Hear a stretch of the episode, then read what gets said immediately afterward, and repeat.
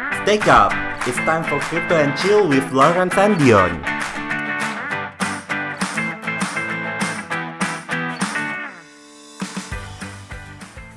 Halo Miners, balik lagi di acara Stake Up Podcast bersama gue Dion. dan gue Lawrence di acara Stake Up. Ya, kita hari ini kedatangan guest speaker nih, guest speaker.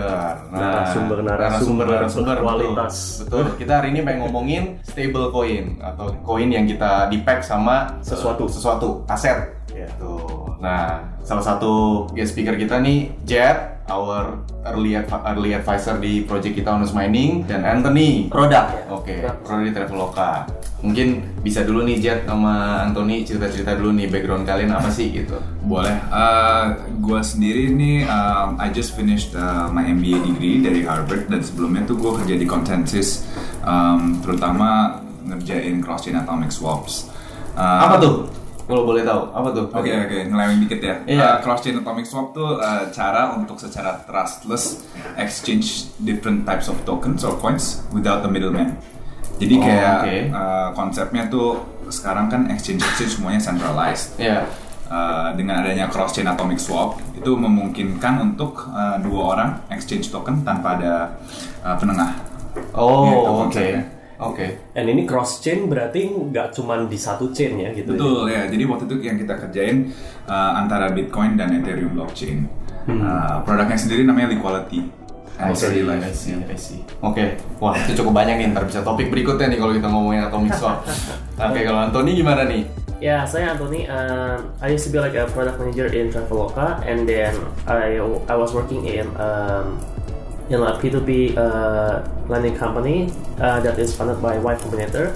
And di sana gue um, kenalan sama CTO yang beneran kayak very very like uh, enthusiastic about about blockchain and stuff. Okay. Uh, he used to be from America and he is a big holder of uh, stable coins in the sense that he, when he travels around the world kan dia keliling ke dunia Jadi nyimpennya stable coin. Uh, dia s- punya um, dia kadang-kadang ya bawa-bawanya bukan bukan mata uang mata uang US tapi stable coin kayak Paxos atau kayak USD coin yang dia bisa kalau dia lagi di negara apa dia jual ke mata uang negara itu Oke, Oh. very interesting, very interesting. karena masalahnya kalau kirim uang ke Jepang uh, biaya casnya sangat-sangatlah mahal I see, I beberapa see, I see. persen dari yang uang So that's punya. so he's your introduction to Yeah. to blockchain. Uh, Dia- betul. dia Blockchain inspire and- lah ya. and stable coin lah. See, Oke, wow. Coin. Utility-nya jelas banget tuh. Bener, itu definitely udah gue belum pernah sih lakuin actually gitu. Bener juga gak kepikiran ya. Soalnya kan kalau kadang-kadang kan apa apa problemnya adalah bahwa kayak gituan kan ke kadang-kadang misalkan let's say kita ke Indonesia kan kita nggak tahu mau tuker di mana. Let's say let's say gue ambil contoh lah seperti itu. Ya, selain itu juga biaya untuk penukarannya rate-nya jelek dan kalau bawa Iya. cash kan bahaya. Kalau bank transfer bisa makan berapa hari dan juga Hmm. biayanya mahal kan. I see. Kadang-kadang bisa kena beberapa persen dari uang yang anda punya. I see, I see, I see. Jadi kalau if you live and move between countries, Uh-huh. uh, ya stablecoin is an alternative gitu. Oke, oke, oke. Ya. Wow, oke. Well, that's a really good intro nih. Kayaknya udah langsung masuk ngebahas tentang stable. Iya, stable coin Coinnya itu sendiri. Bener, bener. Nah, menurut kalian nih, kenapa sih kalian tertarik sama stable coin gitu? Um, mungkin gue boleh mulai. Jadi pas gue Iya. sekolah tuh gue ngerjain research juga ke stablecoin. Uh, salah satu faktor utama yang gue lihat bisa sangat membantu um, ekonomi ya, terutama untuk uh, cross border transfers dan remittance. Jadi waktu pas gue ngerjain research itu gue ngeliat ke ke ke uh, apa uh, penduduk Indonesia Oke. yang actually tinggal di luar negeri um, dengan melakukan remittance itu yang yang saat ini costnya bisa sampai uh, beberapa puluh dolar dan makan waktu bisa sampai lima hari Hmm.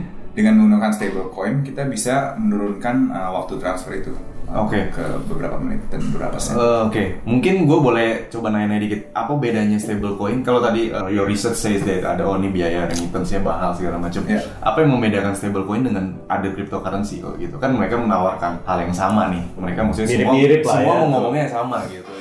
Um, jadi stablecoin itu secara konsep adalah uh, suatu uh, macam cryptocurrency. Sebenarnya bukan cryptocurrency sih. Sebenarnya mungkin lebih mirip digital currency ya. Oke. Um, yang harganya itu uh, stabil.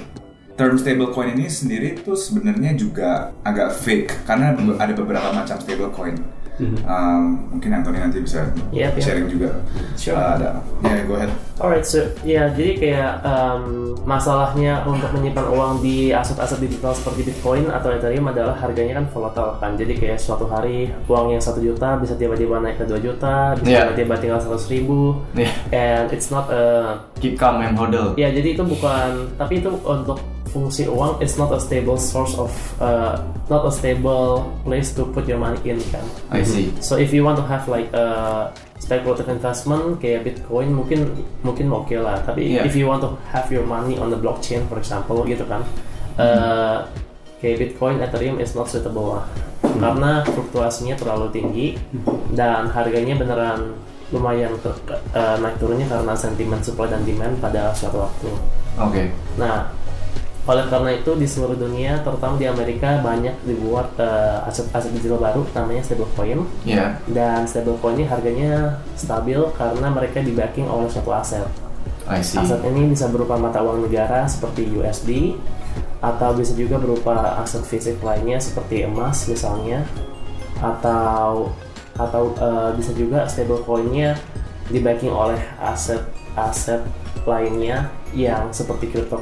Ada ada sih stablecoin yang di backing oleh Ethereum juga. Oh really? Iya, ada ada namanya. So how's that stable?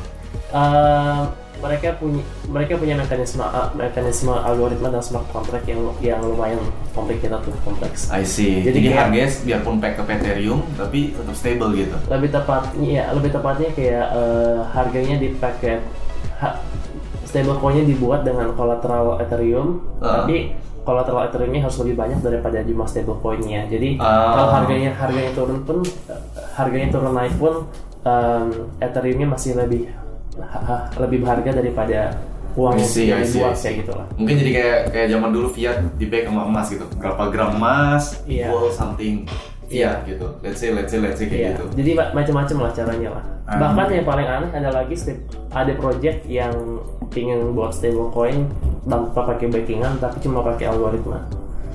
Back by algorithm. Ya, cuma pakai algoritma di mana kayak um, supply Jauh ya. supply sama di, supply-nya bisa kayak naik turun tergantung dengan Jualan jual beli. tergantung dengan kayak supply, Supply and dan, demand dan, ya. dan harga pasar gitu lah. I see. I see. Jadi kayak mungkin mereka terinspirasi dari um, central banking di mana central bank punya interest rate, punya ini itu. Oh. Dan ada project yang bikin mau mau coba emulasi itu lah. Stablecoin ada berapa sih di dunia sekarang? Ah, Puluhan ya. Beberapa banyak sih lumayan banyak. I mean kalau kita ngomong yang fiat collateralized sendiri aja ada ada Tether, ada yang keluaran Coinbase sama Circle, USDC, keluaran Gemini, Gemini USD, keluaran Paxos, Itu USD, Ah, Paxos, USD, Paxos. Habis itu ada USD. True USD. dan True USD sendiri sekarang juga udah mengeluarkan uh, fiat-fiat lain, jadi kayak British Pound, um, uh, Hong Kong Dollar. Jadi mereka punya True British, True gitu. I see. Wow. Iya. Dan kita lihat sih yang di sirkulasi market itu masih fiat back yang paling besar secara market cap ya dan secara Hmm, penggunaan. hmm, hmm, hmm. Soalnya uh, kami pikir tuh untuk user accept konsep tersebut itu paling mudah kebanding konsep-konsep uh, stablecoin yang, yang lain. Tapi kalau kalau tapi kalau kita ngomong kayak uh, stablecoin yang backed by gold, Ya. isn't that gimana ya? Kayak isn't that make sense gitu? Karena sekarang kan banyak orang yang bilang, oh ya gold itu masalahnya ribet gitu. Gua harus simpen di safe deposit lah, apalah gitu. If we can have like gold, but apa kita nggak perlu repot-repot, tapi setiap kali kita butuh, you can quickly liquidate it gitu. Gitu itu kan sebenarnya bukannya udah banyak juga yang sekarang konsep-konsep even di Indonesia ya yang emas emas beli emas secara digital gitu terus Ya. nanti ditukerin di mana lah di koperasi atau di mana Ya gitu. benar-benar benar iya. seperti itu. Ya. Mungkin yang harus ditanya itu use case-nya secara fungsi. Kalau mungkin I kalau see. untuk investasi, Hmm. kamu mau invest di gold tapi nggak mau ribet megang gold yang mungkin lebih gampang kayak gitu. Oke. Hmm. Tapi mungkin kalau emang penggunaannya untuk everyday day to day payments, Nah. day to day transfers, Yes. kalau kamu harus kalkulasi dulu goldnya harganya berapa ya? Ini Ah, ini untuk beli nasi goreng berapa Berapa gold ya? Berapa Iya. gold itu kan susah juga. Iya, mending true digital gold dong, Bitcoin. Iya kan daripada daripada kayak gitu, mending Iya. Bitcoin aja kan sekalian. Kalau mau gitu. investasi atau mau spekulasi sekalian gitu kan. Iya iya iya iya. iya. Nah tadi kan you mention banyak yang fiat back, especially USD lah. Ya. Hmm. Dia maybe five I think yang USD back. Yang gede-gede lah ya. Iya yang gede-gede. Nah kegunaannya apa tuh kalau gitu segitu banyak? Segitu banyak di USD, ya, Gem- Gemini juga ada. Eh, Coinbase kayaknya mau bikin lagi, mau bikin juga. Iya. Terus yang Secara lain- konsep sama kan, semuanya Iya, pasti one to one kan ya. gitu. Iya. Sebenarnya mungkin kita harus ngomong sedikit tentang historinya ya. Iya. Sebenarnya kan yang paling pertama ngeluarin tuh si Tet- Tether, Oke. uh, Bitfinex, Iya. ngeluarin USDT ya tuh ya. USDT tahun 2015 kalau nggak salah. Iya. Um, dan kegunaannya sih sebenarnya dulu kan untuk trader-trader di exchange mereka untuk uh, trade out of their positions in Bitcoin uh, Iya. atau Ether Iya. ke dalam suatu uh, mata uang Mata US uang. dollar. Iya. Uh, kenapa mereka nggak bisa langsung ke mata uang US dollar karena mereka kan nggak nggak banked in the US. Ah, I see. Nah, Oke. Dan jadi- orang yang mau join dia juga belum tentu punya bank di US juga kan. Betul, betul. Jadi kayak mereka menggunakan sistem ini untuk uh, memudahkan trader-trader mereka uh, untuk trade itu US dollar. Dan Oke. yang kedua sih sebenarnya untuk mencari likuiditas. Misalnya di exchange ini kekurangan uh, suatu kripto, mereka bisa dengan mudah kirim apa US dollar tether ini antara different exchanges Hmm. sebagai settlement system yang lebih cepat daripada mengirim US dollar lewat banking system. Oke. Gitu. Ya dan kalau ngirimnya pakai USD mereka nggak ada risiko untuk kehilangan kan gitu ya. Yes. Kan, kan soalnya kan kadang kirim-kiriman tuh takes time gitu. Even the fastest juga satu detik dua detik tetap aja harganya value-nya bisa berubah kan ada Iya. slippage-nya. Oke. Oke. Nah itu jadi gimana? Apa tuh bedanya? Kalau menurut lu? Oh, Oke, sebagai- so so back to your question ya. Iya. Back to your question, Tether is the first one.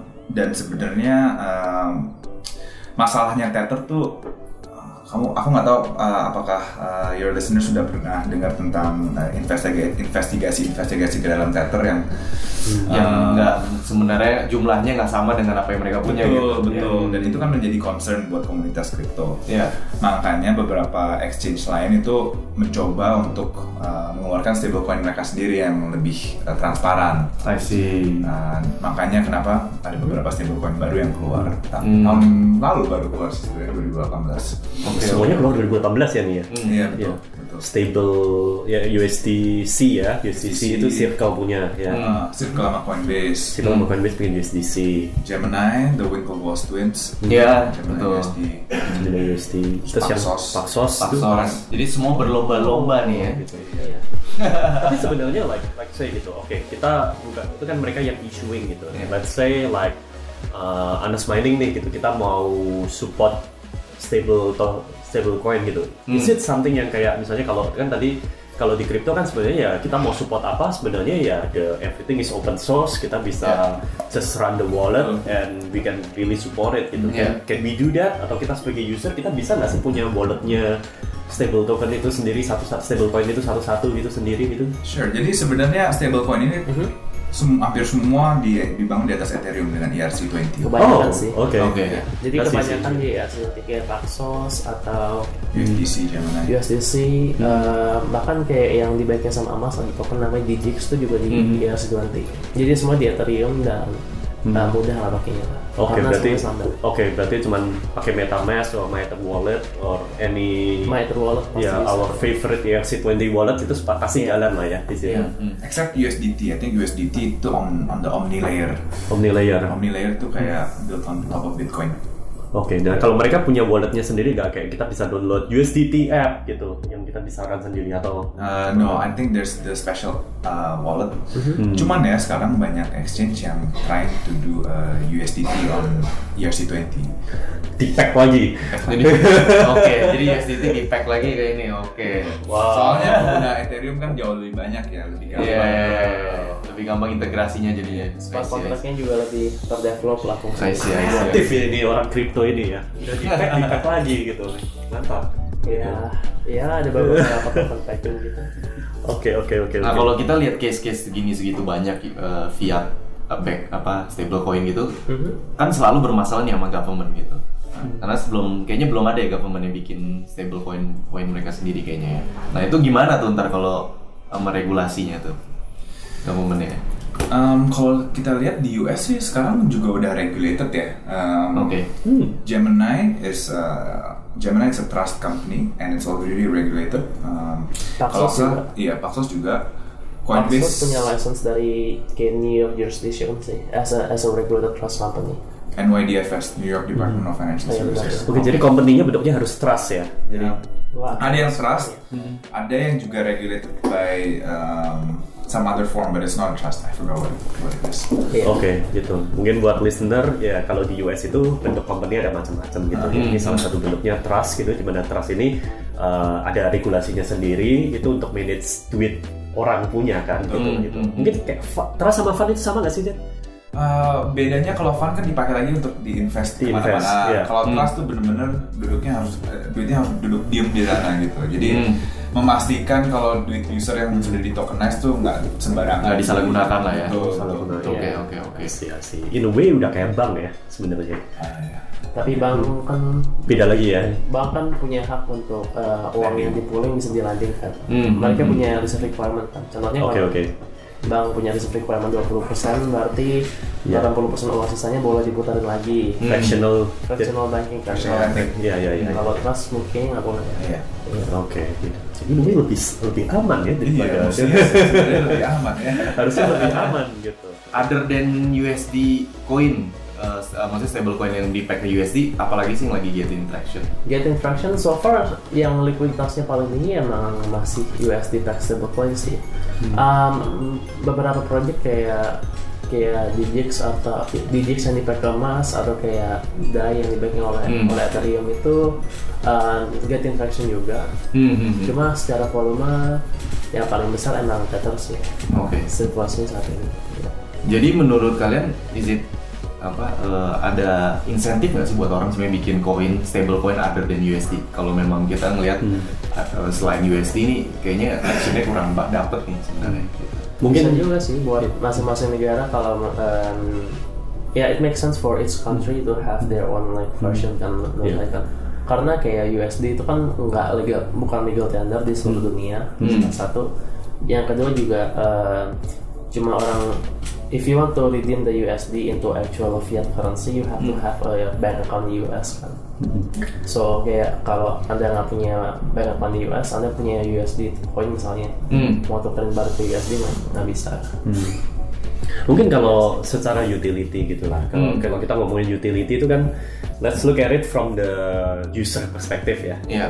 Tadi udah sempat di mention earlier sama Anthony kalau apa USD itu ah, apa bukan USD maksudnya kayak stable stable coin itu kegunaannya yang udah jelas tuh pasti satu gitu. Kalau misalnya kita keliling dunia itu bisa nggak perlu repot-repot bawa cash gitu. Ya, ya kan gitu. Apa supaya supaya lebih lebih nggak repot lah untuk pindah-pindahannya daripada transfer. Walaupun ujung-ujungnya mungkin harus harus ditransfer cash out lagi. harus cash out lagi kecuali lu transaksinya sama someone yang juga oh ya pakai wallet gua aja gitu. Wah keren banget gitu. Tapi we're not there yet gitu. Iya lah, gitu. iya, iya. tapi uh, It's an option. it's an option gitu. Fungsi lainnya apa nih Fungsi lainnya yang udah paling umum dipakai ya misalnya untuk kayak kalau if you are a cryptocurrency like trader, um, banyak exchange global yang trading pairnya kan sama stable eh, sama stable coin kan. Oh, Contohnya- oke. Contohnya ya paling terkenal ya Binance lah. Mhm. Marketnya Bitcoin Ethereum dijualnya ke USDT, ke TUSD, Iya, ke banyak deh. Paxos, Iya. semua kan stable coin semua. Yeah, that's the the biggest biggest liquidity saat ini dari ada di exchange. Cuma see. selain itu juga selain buat itu um, you can do remittances misalnya. Hmm. remittance kirim ke luar negeri gitu misalnya Ya misalnya misalnya ada pasar yang uh, pasar untuk penukaran kayak kayak token di negara A sama token negara B misalnya USD ke. British pound stable coin misalnya. Iya, iya, Iya. iya. Theoretically you can uh, do that. Oke, kita kalau ngomong remittance kan pasti semua orang banyak kan ngomongnya USD ya, karena itu currency, global currency lah yang bisa kita bisa diterima di banyak tempat. Iya. Nah kalau Indonesia sendiri, menurut kalian tuh oke nggak kalau kita misalkan kita ada kegunaan nggak nih, misalkan ada in- eh, di Indonesia stable coin yang di pack ke Indonesia rupiah? Um, ya pastinya ada lah ya. Uh, pastinya ada. I think uh, kemungkinan besar setiap negara memerlukan stablecoin yang sendiri-sendiri masing-masing. Ini mungkin gue bakal ini mungkin pertanyaan yang mungkin rada nyeleneh gitu tapi this is something that I sometimes question ya gitu. If we believe in a truly decentralized world gitu jadi nanti semuanya bakalan crypto ini bakalan thrive lah gitu. Sebenarnya stable coin ini kayak jadi kayak kayak intermediary phase nggak sih? Kayak ini tengah-tengah gitu jadi kayak oke Bitcoin and Ethereum and all this crypto gitu ini sekarang masih belum benar-benar diterima gitu. Dan semua negara masih punya their own currency gitu kan masih punya fiat gitu. Terus ini kayak intermediary ini stable coin ini kayak di tengah-tengah nih gitu. Ini kayak fiat tapi perilakunya kayak crypto gitu. Kayak soalnya dibangun on top of uh, the blockchain technology gitu misalnya gitu. Jadi ini kayak ya dibilang dibilang fiat enggak kok ini punya fungsi itu gitu tapi other than that ya ini fungsinya dan ngikutinnya semuanya caranya cara-cara fiat nih sebenarnya Iya, iya, iya. gitu what, what do you think about about that Um, I think I agree. I think I agree. I think uh, it's very hard for people to perceive Bitcoin as a form of value uh, if they don't understand fully the the technology behind it, and the, the, the way it, it works. Um, some, something like stablecoin itu lebih mudah untuk secara perception user ya. So I think that will happen. Dan juga tapi em, perlu diingat lagi bahwa Bitcoin kan jumlahnya udah fix 21 21 juta koin in iya. circulation kan. Jadi em, sementara kalau re- real fiat currency kan em, they ex the the number in circulation expands kan. Ya, betul. Because central bank have the rights to print uh, Manis. to print more money kan. Jadi Iya. kayak kalau Bitcoin itu untuk sebagai uang kayaknya mungkin agak susah sih because karena supply terbatas orang pasti pengen hold banyak-banyak. Oke. Jadi kayak karena orang Jadi bukan antisipasi jadi di masa bukan jadi payment lah. ya banyak orang antisipasi di masa depan supply-nya makin dikit, harganya makin naik. Jadi Iya. kayak untuk dibelanjakan sekarang orang merasa kayak sayang gitu. Iya, Oh iya. iya, karena, karena Bitcoin yang dibuatnya imitate gold kan, bukan imitate US dollar. Emang dia imitate-nya imitate gold. Iya. Hmm. Gitu. Oke, wow, we learn a lot today about iya, about iya. stable token. Tapi speaking of stable coin juga nih, kita kan lagi ada lagi ada yang terkenal banget nih, Project Libra gitu. Nah, bisa kalian jelasin nggak tuh sebenarnya Libra ini apa sih? Apa bedanya dia stable dengan stable stable coin yang lain? Ya Libra, uh, if you look at the white paper, Libra itu um, mata uangnya bukan kayak di backing ke satu mata uang kayak USD, Hmm. tapi mereka mau bikin stablecoin yang um, backingannya itu kayak kumpulan aset atau kumpulan fiat dari beberapa negara. Either fiat atau kayak surat surat utang dari negara gitu, dari banyak mata uang yang besar. Oke. Jadi uh, mata uangnya itu um, kayak mata uang campuran beberapa negara gitu. Nah, jadi ntar mereka dia ada harga sendiri dong. Jadi kan? semuanya ya Libra bakal punya harga sendiri terhadap USD terhadap Ah, maksudnya jadi kayak indeks indeks ya semacam coin. sedikit mirip gitu lah. Kayak global index of different currencies. Oh, oke oke. Jadi dia jadi dia ada satu harga nih, tapi ini naik turunnya bergantungin di sini gitu. Eh, atau lebih tepatnya mungkin harganya kayak rata-rata dari kayak weight- gitu weighted ya. average of Yeah. the value of the money of the basket of currency. Ah, Okay. oke oke. It's a basket. Oke oke. Iya. Ini kreatif juga lagi nih. Iya. Facebook bikin bikin Libra nih kalau lihat, wah ini kreatif lagi Dan nih. mereka blockchain sendiri juga. Uh, ya, kalau kalau gua dengar-dengar itu mereka akan fork Ethereum dan dimodify Ethereum. Oh, Oke. I see, I see. Tapi ini jadi validatornya mereka sendiri dong, orang-orang yang di dalam yang dia ada Mastercard, ada PayPal. Iya betul. Jadi kayak untuk jadi validator tuh you have to pay 10 million dollars to be part of the consortium. Wow, that's that's a lot. Sekarang ada 20, 24 perusahaan besar yang yang udah stand up. I see, I see, I see. Uber, I think Uber ya. Tapi Uber, Netflix. apa insentif buat jadi validatornya? Maksudnya, why they want to spend that much of money untuk Untuk jadi part of the validator gitu. untuk validator?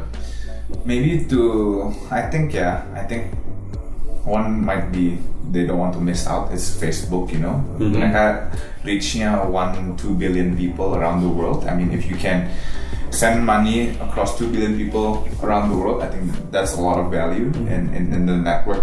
Yeah. Dan juga as a validator you have voting rights kan. Jadi kayak walaupun Facebook yang lead the project, Facebook uh, as a one validator they have one voting right gitu nanti di asosiasi Libra sendiri. Jadi ya, all the companies kayak Uber, Mastercard yang masuk ke join asosiasi ini semua punya punya influence yang levelnya mirip lah. Iya iya iya iya. iya. Especially Satu- kalau misalkan kan kayak satu validator satu satu voting kan. Iya iya iya iya iya iya. benar benar benar. So it's the part of the community. Dengan network they have segede. voting power and Betul. they have like a discussion power gitu. Ya That's- mereka punya user apa usernya mereka kan gede banget ya Mastercard, Iya. PayPal. I mean kalau semuanya di adopt dengan pakai stablecoin yang mereka sih ya. Ya, anggap aja itu kayak integration fee untuk payment gateway lah ya. Iya namanya iya gitu. iya iya, iya, makanya. Iya. Iya. Betul. Even di Indonesia aja pakai kartu kredit aja ada master eh pakai ada Mastercard gitu. Kita bayar antar orang Indonesia ke Amerika dulu, duitnya masuk lagi ke Indonesia. Yeah. So maybe they want to have like a like a seat and a say on the organization kan. Hmm. Karena they are like equal partners lah ceritanya. I see, I see, I see. So, do you think it will work? Uh, not sure, still to be seen. Yeah. Tergantung regulasi.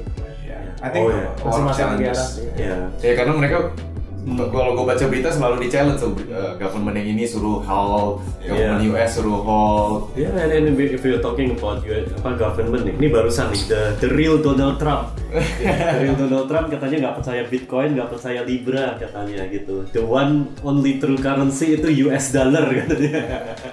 Iya karena dia bilang banyak scam, banyak teroris buat laundry money lah ibaratnya gitu lah. He's the president, so say things for the USD kan. Iya iya iya. iya. Okay.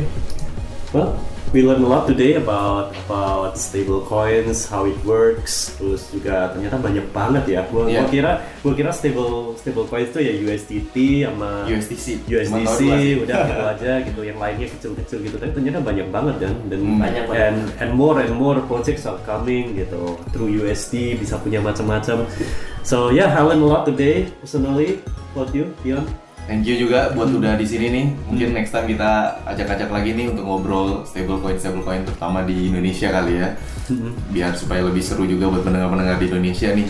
Oke, thank you Jet, thank you Anthony. Uh, thank you for having us here. Ya, Thank you semuanya. eh, and buat para pendengar jangan lupa follow dan subscribe. Kita ada di Spotify, Apple Podcast, Google Podcast, Anchor, dan many other channels. Yap. Gua Lawrence. Gue Dion. Sampai jumpa di episode berikutnya. Salam stack up.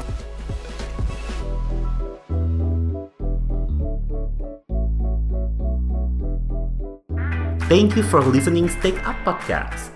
If you love this podcast, please support us by subscribe and share to your friend. This podcast is presented to you by Hannes Mining, everyone's crypto mining partner, where you can join staking with a minimum investment.